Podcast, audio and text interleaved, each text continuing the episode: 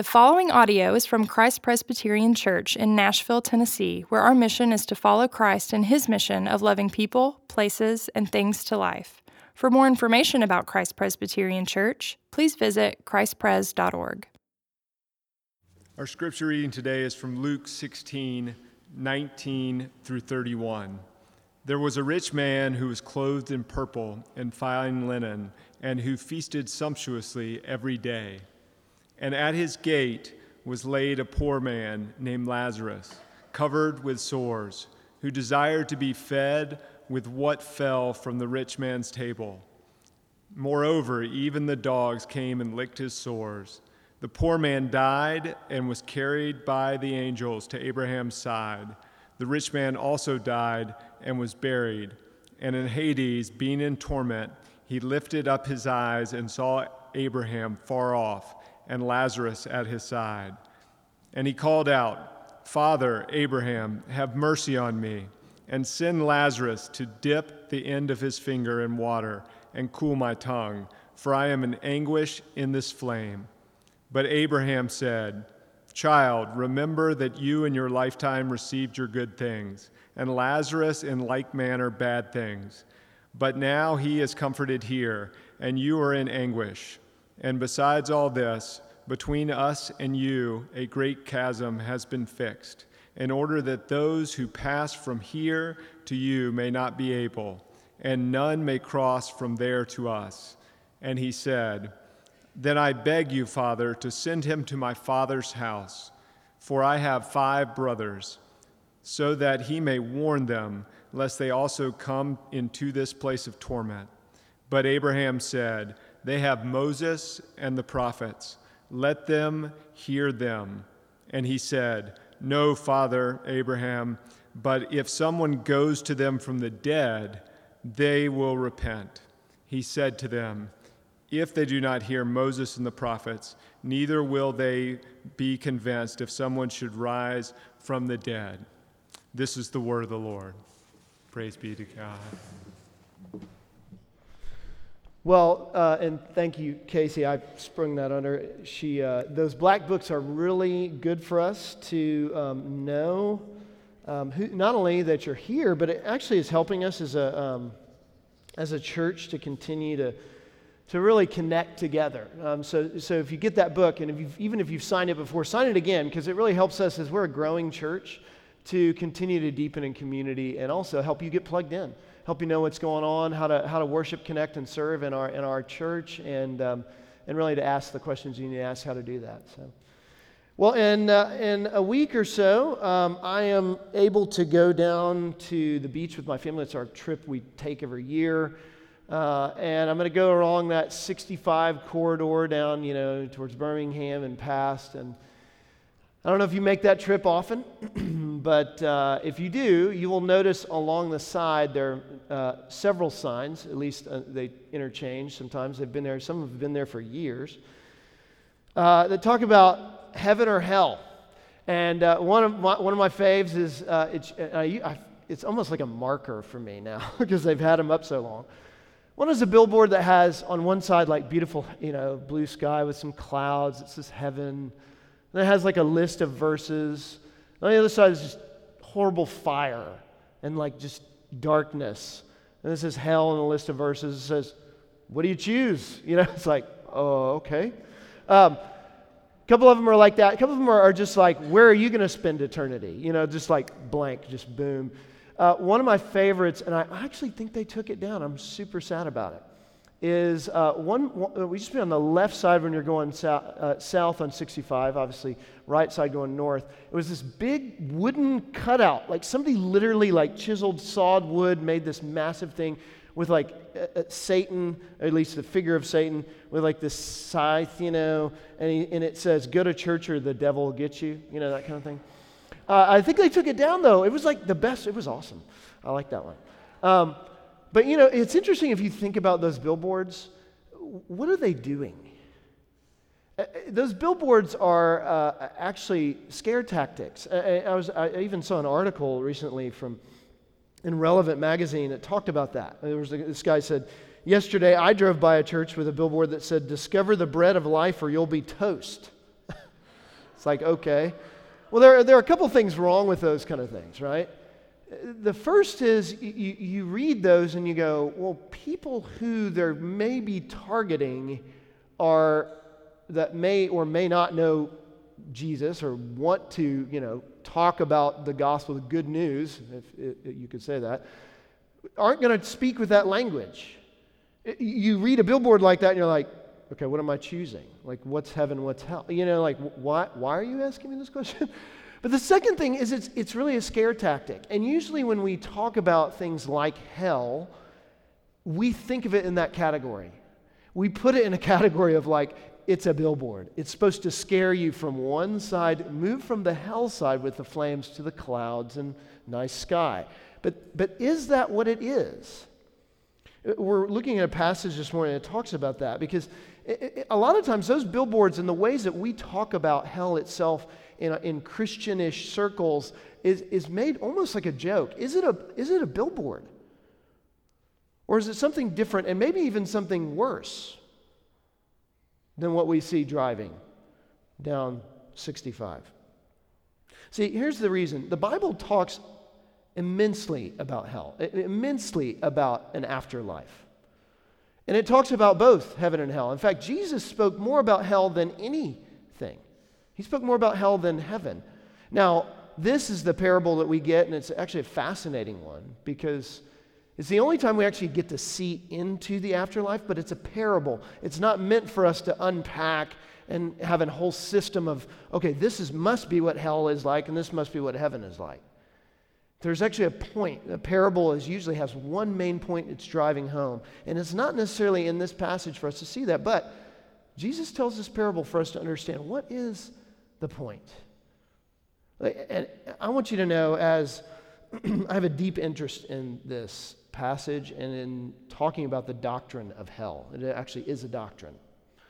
There's a doctrine of heaven and hell. And not just because I'm a Christian minister, but because I have a vested interest in this personally. I have family members that say they are not Christians. I have friends that do as well, are vehemently against Christianity. So, this doctrine is not just something I'm standing up in here and talking to you about coldly. And nor do I think Jesus is delivering this parable in the same way. This is something that is meant for us to really take in personally and deeply to understand the way that God actually loves us.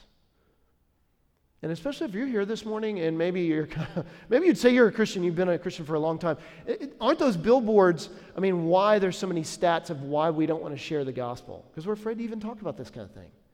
But the Bible isn't.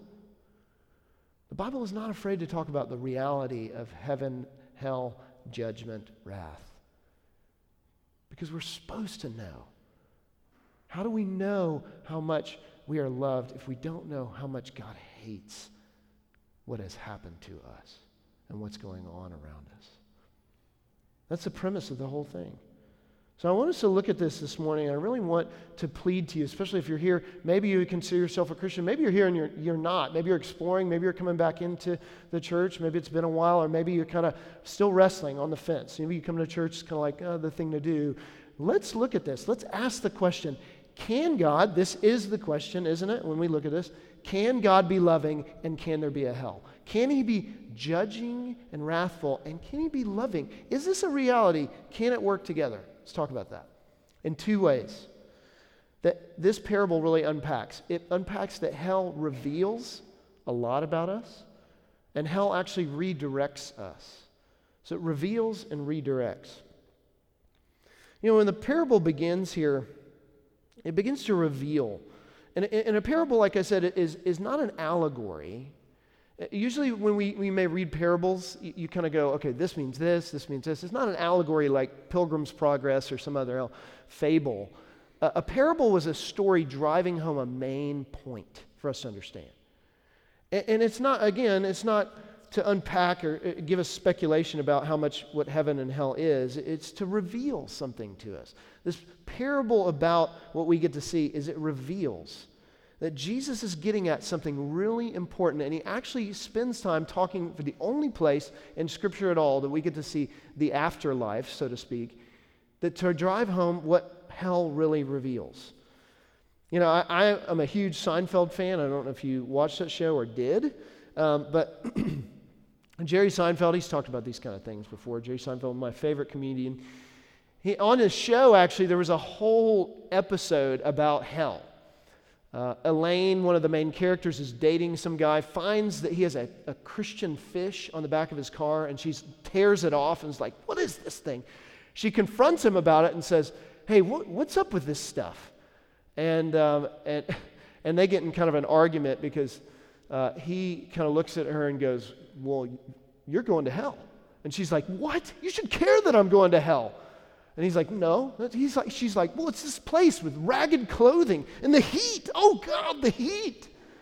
And that's the idea, right? Like it's this heat. You should care that I'm going to hell. And he's like, well, I don't care. This is why you're going to hell. You're so bossy, you know.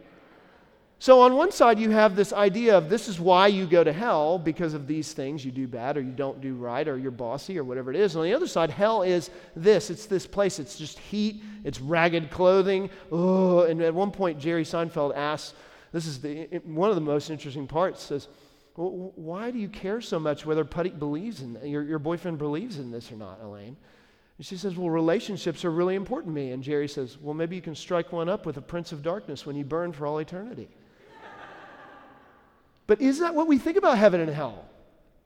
Uh, look, I, I kind of geeked out a little bit on this. So I, I, began, as I studied this passage and began studying this, I began looking into a lot that this, this idea of a concept of e- eternal punishment and reward is not something distinctly Christian. It, it's not just distinctly religious, it's actually all over the place. This idea that there, we have a place because we've either done good things or we've captured a good life and we get a good reward. And you know, you've even seen this that, that on one shoulder, there's this idea sometimes, you see it in commercials, you see it on, uh, you have on one side, okay, there's this angel on one side saying, do this, do that. And if my good outweighs my bad, there's a devil on this shoulder. Do I know where I fit in all that? that's the idea, right? That's where all this comes from. But that's not what this is getting at. See, that, that idea has been presented, even and has come into the Christian idea of heaven and hell. And that's not what he's saying. In fact, it, in one article that I, I read, I've, I've loved, it's called Engaging the World Between Apathy and Insult. So, an article that talks about from By Faith magazine, it talks about the idea that we, because one of the reasons we don't talk about Christianity, we don't want to share our faith, is because we're afraid that we're going to insult people because we see all the billboards. We see the way that people say, You're going to hell for this. And so we become apathetic on the other end. So we live, but what, what, is, what is the world between the apathy that we don't care and we don't, we don't care enough to share our faith because we don't want to insult somebody? How do we address that?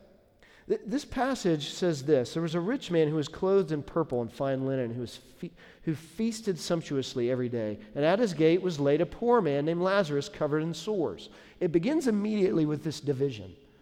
And if you want to know what hell, hell reveals, it reveals a separation. This parable is all about separation, it's about division. Verse 21 who, this, this Lazarus. Now, it could be uh, the name Lazarus could be tied to Lazarus as uh, Jesus' friend or not. It's a, it was a very common name. Who desired to be fed with what, was felt, what fell from the rich man's table. Moreover, even the dogs came and licked his sores. And the poor man died and was carried by angels to Abraham's side. The rich man also died and was buried. So, uh, right off the bat, you see this division. Wealth. Wealth was seen as God's favor towards you. It, that's what they thought. So the setup here is hey, here's a rich man. He is so wealthy. He's wearing purple linens. That means even his undergarments are, that of royalty. It means God, he must have real favor. And don't, don't we equate that sometimes? When someone is really doing well, we can equate wealth with favor. We can equate success with blessing. But that is putting it in that category of he must be blessed. He must be favored by God. And second, not only that is, and, and, and Lazarus at the gate, he's covered in sores, who desired to be fed with what fell from the rich man's table. What fell? It was usually breadcrumbs. And you know what bread was used for? We usually like eat bread or try to avoid it so we can eat the rest of our meal. What bread was used for on the table was to wipe your hands.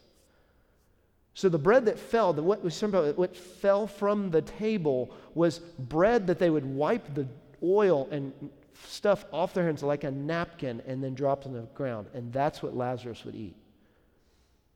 He was so wealthy that he could use bread, he'd throw it on the ground. That was a separation. And not only that, burial itself showed how you were favored by God. Are you favored? Notice that the uh, rich man also died, right? And was buried. And it, how you were buried mattered. It showed, and even if you weren't buried in a grave, which it talks about Lazarus not being buried, look, moreover, even the dogs came to lick his sores, the poor man died and was carried to an angel he probably didn't have a grave. And he would have been shown as cursed. And not even that, even ritually impure because the dogs would be licking his sores. In every way, there's this division. You see it? Of what we think means favor, blessing, and then what happens? A total switch. Immediately, he's carried to Abraham's side.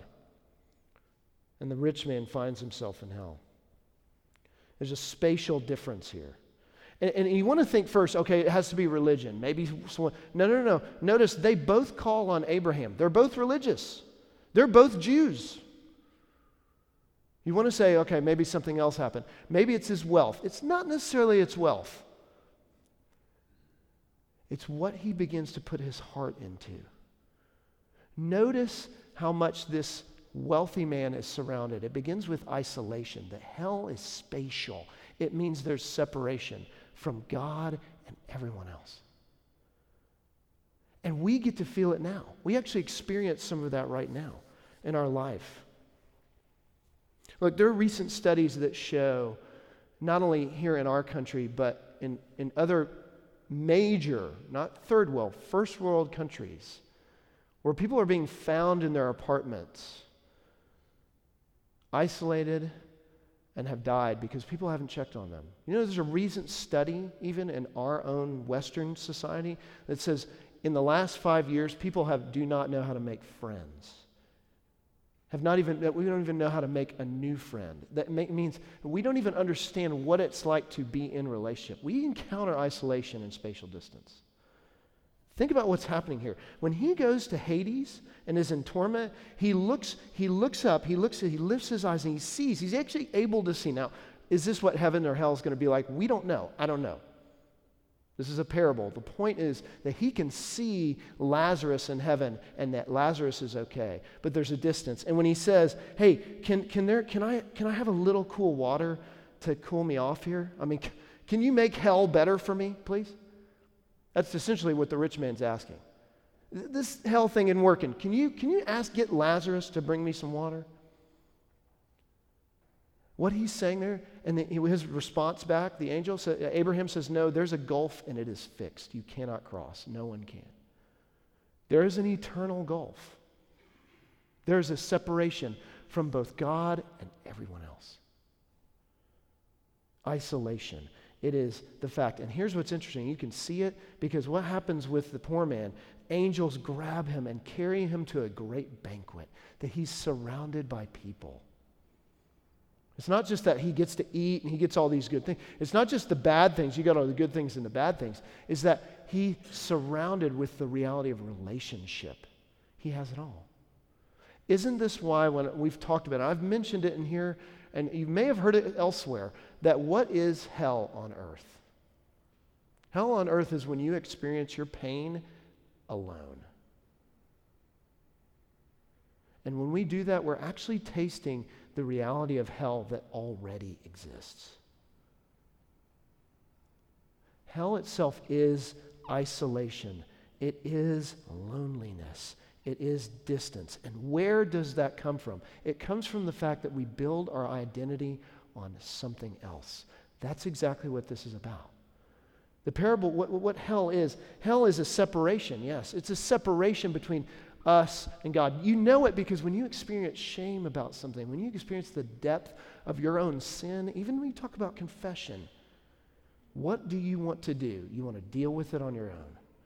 And we are scared that anyone would know the worst part. And I'm not just talking about some parts, I'm talking about the deepest, worst parts of it that you think, why would God ever let me in to be in his kingdom for this? Those parts. And what do we want to do? We want to hide them from ourselves by whatever it could be a numbing agent, it could be alcohol. It could be pornography. It could be something else, that, some addiction. That it could be shopping. It could be something else. I mean, we could we cover ourselves with anything so we don't have to encounter the shame of our isolation because we actually see our sin. We hide it from God by trying to outweigh our good things, by thinking about how righteous we can be. We hide it from everyone else. And we can do that very easily. And what are the easiest places to do it?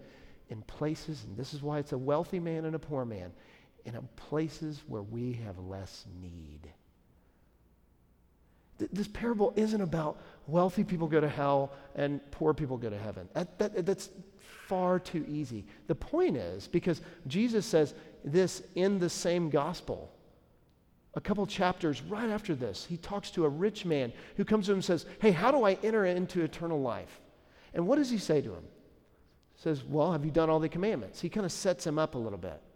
And then after he talks to this man about selling his possessions and following Jesus, it's not about the possessions. He says, See how easy it is for a rich man to get into the kingdom of heaven? It's as easy as a camel going through the eye of a needle. Why? Because wealth is bad? No. Because it prevents us from seeing our need, because it causes us, and just like anything else, to build our life on something besides God, our identity. See, that's what hell is. Hell is actually not just a separation, it's a fruition, it's a full becoming, completely becoming what we build our life on. That's what this is. Pascal, who was a great who was a great theologian, said this Between heaven and hell is only this life, which is the most fragile thing in the world. And most theologians, like that I've studied and I've read for even for this morning, because this is funny, I've actually never preached on hell before. I've never actually preached on it. Yeah, sure, I've talked about it. I've never preached on it. And you know what? As I studied sermons, as I studied other people, the thing I came across with great preachers and pastors, whether it be people like Tim Keller, C.S. Lewis, other people that talk about this, they say hell isn't something that's just there, it's this life. It's that we're on a path already. We see the manifestation of it now. It reveals in us. Hell is already here. Notice this man's life. What is he doing with his life? He's building a world of heaven there. He's making his heaven there. Look, the way he builds his life, he was clothed in purple. It doesn't say he was a bad guy. It, he may have been a perfectly great guy. There's nothing in this that talks about his badness or his goodness. It's what he's, the bad and good was what he created his life to be. His heaven was there, it was here on earth. And to what, what hell reveals is what we build our life around. What would you say is your ultimate identity? What would you say? And I have to ask my, I have to turn, the, turn around and ask myself the same question. If, if, if, the, if the pillars were knocked out of, if, if, if the bottom dropped out on you in this place financially, maybe in your family, maybe your health, it, it could be anything even good, would it totally throw you in despair? Because that is what your heaven is. See, this is what he receives in hell because this is what he's built his life on. Look, even in hell, he's not repentant. It's not like he goes to hell and says, Oh man, I was wrong, what does he say? He blames God. He's like, dude, you didn't give me more, you didn't give me enough information. You got to send stuff to my brothers. I have five brothers, you got to send them info. Even in hell, he's not saying, Oh God, I'm so sorry. He's talking to Abraham and he's saying, Can you get Lazarus to fix this? This isn't working for me. See, hell is the fruition of that. It's the coming fruition of who he really is. And yet, here's the beauty of this. In the midst of it, we think God is just there. And it is. It is a, that's what hell is being described as here. It is the fruition of us being in the place where everything we wanted to be true in our heaven without God is true. And it is actually horrible. And yet God addresses him through Abraham as child. See, we typically think that God is loving. Hell is just something he just loves. He just loves to dull out his wrath. That's what God is just punishing me. He just went, and some of us maybe even if we don't we know grace, we still feel that way. We're like something is going well in our life, and we're just waiting for the other shoe to drop. Because God doesn't let me just have good things. Is that how God works? Is that his character? Even to the rich man, when he says this, what does he say in verse 25? But Abraham said, Child. He still calls him child. It says in other parts of the Bible, in 1 Peter and other places, that God doesn't take pleasure in this. But because of what sin has done, it is punishable. See, hell reveals who we really are, but hell actually redirects us. See, God's wrath actually means he's loving. And, and this, is, this is the place where we kind of like, okay, how, do the, how does that question work? Like, if God is really wrathful and loving. When I was at, at Baylor University, I have some friends here that went to school with me there, and they can account for this story. I used to eat in this dining hall, and I remember going there, breakfast, you have a meal plan, you do the whole thing. I remember going and wanting eggs, and I walk in to, get eggs, and the tray's empty, and I'm like, oh, okay, sweet, I'm to get the fresh eggs. This is awesome. So I set my tray down, and I say, hey, I'd love some eggs. And they say, oh, yeah, sure, hold on. They go to the back, and they come out, and the door swings open, and they have a bag. And I thought, bag? That, that doesn't look right. It's a yellow bag. Oh, well, they cut the end of the bag, and the yellow is the eggs, and they literally shake it out of the bag like this. And it comes out in like bag form and then like molds to the tray. And I was like, yeah, thanks for the eggs. I'll go get more bacon. You know, like I literally picked up my tray. I was like, oh gosh, you know what? I'm probably late. Like I walked away because it was the most disgusting thing I'd seen. You know what? When we approach God's character, that is actually what we do. When we approach God's character, and there are parts of the Bible, and parts of, which is really what the Bible is, it's about God and who He is more than us. When we approach God and we see things about Him that we just think, I can't deal with that.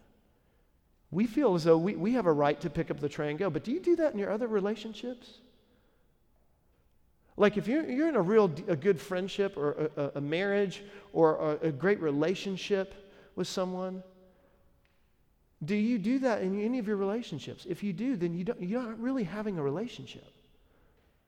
And then, even further than that, is to look at God's character is not like our character. His wrath and his judgment aren't just like an angry child who doesn't get his way, or when we don't and we hide it differently, or passive aggressive. God doesn't act that way. God's wrath and judgment is precise. His justice matters because his character matters. And his anger matters because he cares.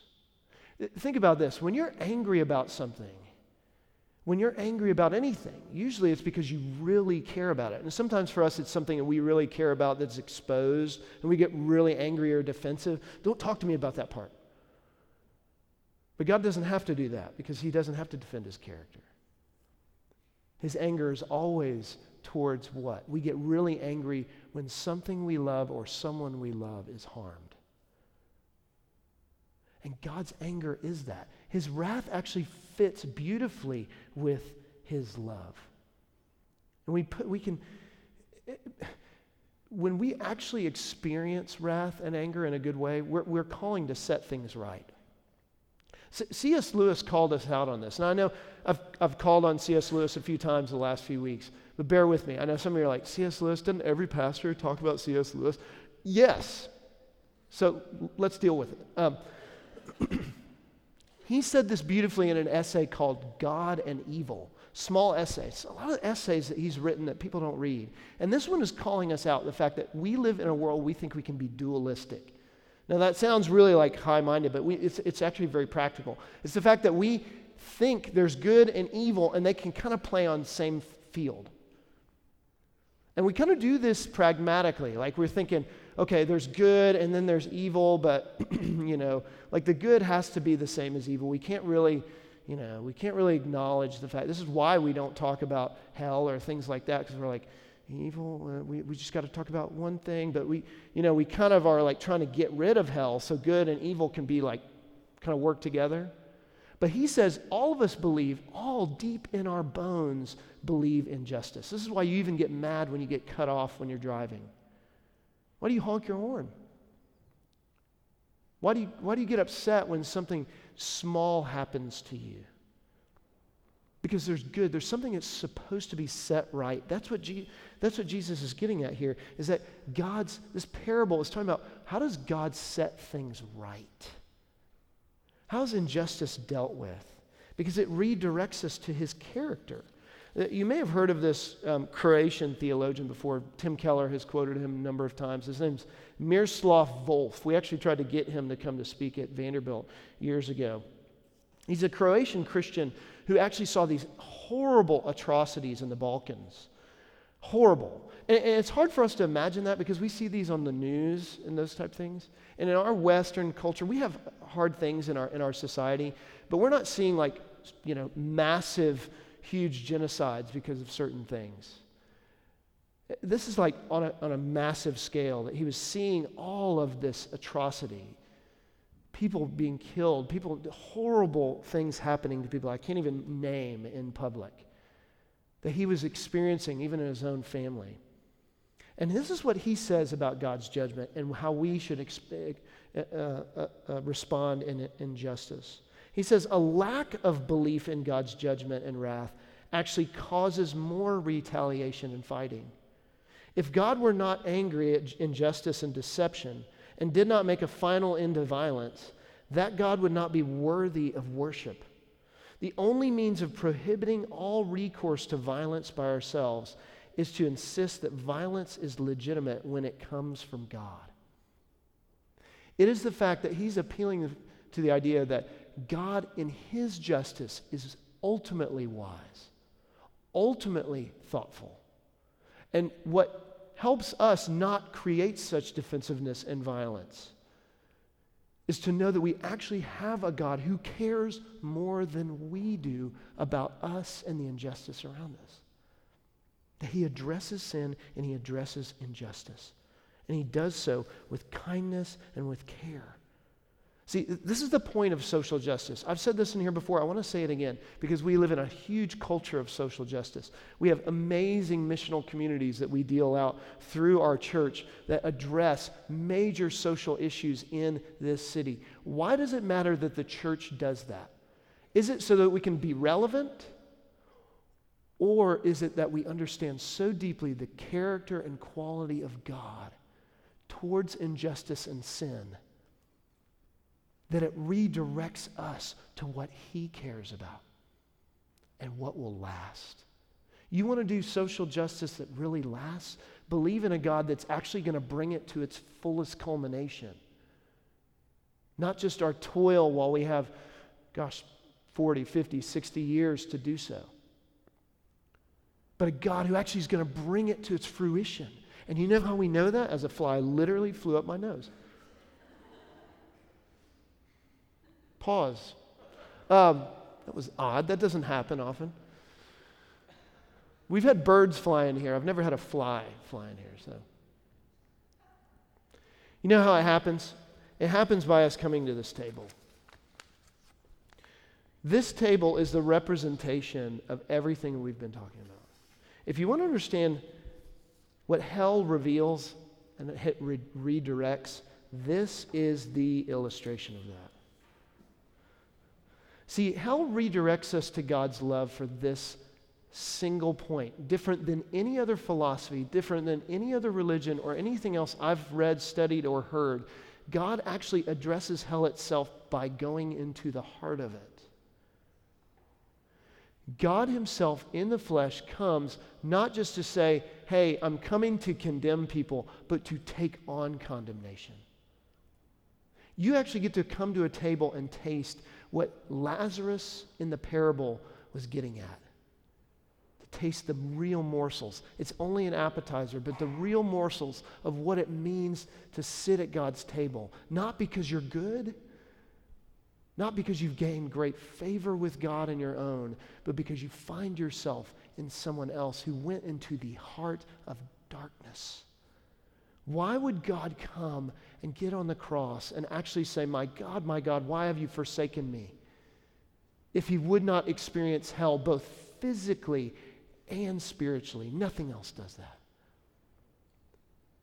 Hell isn't dealt with just by our physical torment. That's not all it is. It's, it's by spiritual, emotional. It's that God goes into it. Hell redirects us to the good news because our God cares about us beyond that. Look, this is why, even coming to this table, and I'm about to say it in a minute, I say it every week, and you may wonder why. The Bible actually talks that you shouldn't come to this table and drink it if you don't believe this. Because what will happen is you're drinking judgment on yourself. Do you know why the Bible says that? Because the judgment has all been laid on Jesus. If you come and drink this and you don't believe and you don't say, I can come to this table and I can eat whatever it is from here, is because you're still trying to earn it yourself. I would plead to you, plead to you, just as this parable does, just as the entire Bible does, just as the life of Christ does. Come to Jesus. Come to faith in Him. Explore it. Even if you're here and you're kind of like, I don't know, ask the questions, talk to me. Let's talk. Hell is real. There is an eternal gulf that is punishable. And it is not a thing to scare tactic. It's actually to, say, actually to say that God has plunged his own son into that and come back out resurrected from it in order that we don't ever have to experience it. Because he cares enough to put himself through it so that you can taste it and see it and know it's true. Don't come take this if you don't believe that. Sit remain. Fold your hands, receive prayer. Come forward, receive prayer. Fold your hands, get in line, talk to me. But let Jesus take that judgment, not you, not me. I can't do it. I have to talk about this stuff. There's no way I can do that. So as we stand now, let's stand together.